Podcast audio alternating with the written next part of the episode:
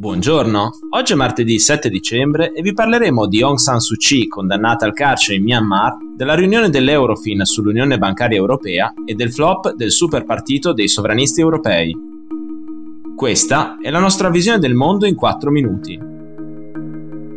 Ieri Aung San Suu Kyi è stata condannata a 4 anni di carcere. La leader politica birmana, detenuta agli arresti domiciliari dal colpo di Stato militare in Myanmar dello scorso febbraio, dovrà scontare due anni di carcere per il reato di sedizione e altri due per quello di violazione delle restrizioni per il Covid-19. Il tribunale di Naypyidaw, la capitale del Myanmar, l'ha infatti accusata di aver violato le restrizioni in occasione della campagna elettorale del 2020.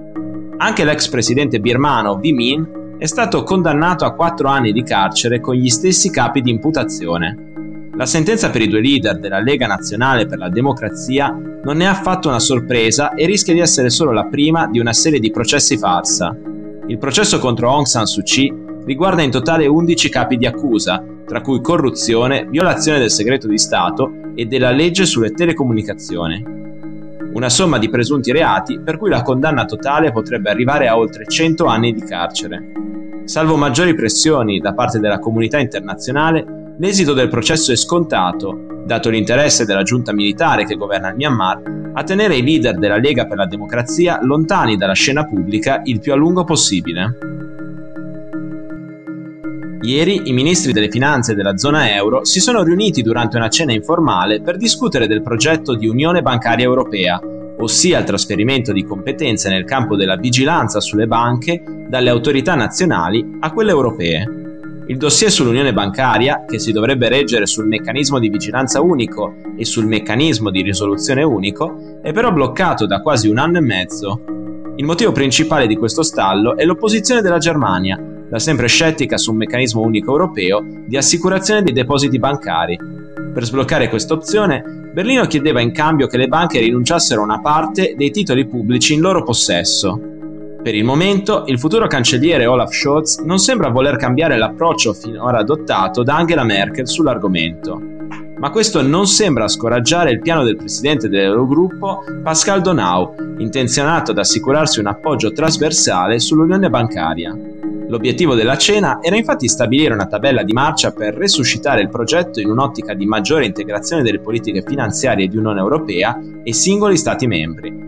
Sempre in tema di accordi da raggiungere, dalla riunione di ieri è emersa una maggiore predisposizione per il patto di stabilità, anche da parte degli Stati fino ad oggi più intransigenti.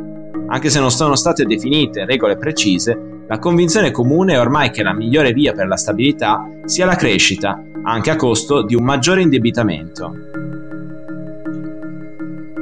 Sembra essersi già sgonfiata la grande alleanza sovranista europea. Lo scorso sabato al meeting convocato a Varsavia dal primo ministro polacco Mateusz Morawiecki, doveva infatti nascere il gruppo unico delle destre nazionaliste e sovraniste al Parlamento europeo. Si trattava della tappa successiva alla dichiarazione di valori comuni firmata lo scorso luglio a Budapest da 15 partiti europei.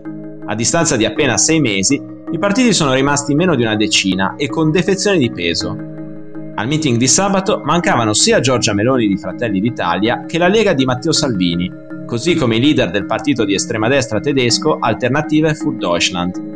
Presenti invece il primo ministro ungherese Viktor Orban, la leader del Rassemblement National francese Marine Le Pen, Santiago Abascal dello spagnolo Vox e il padrone di casa Morawiecki del partito Diritto e Giustizia.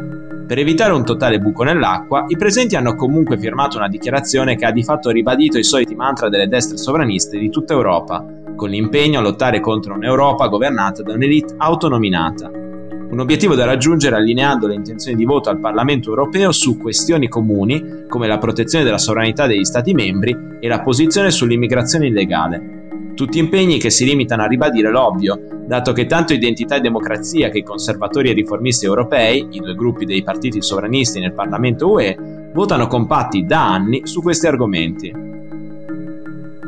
Per oggi è tutto, dalla redazione di The Vision a giovedì.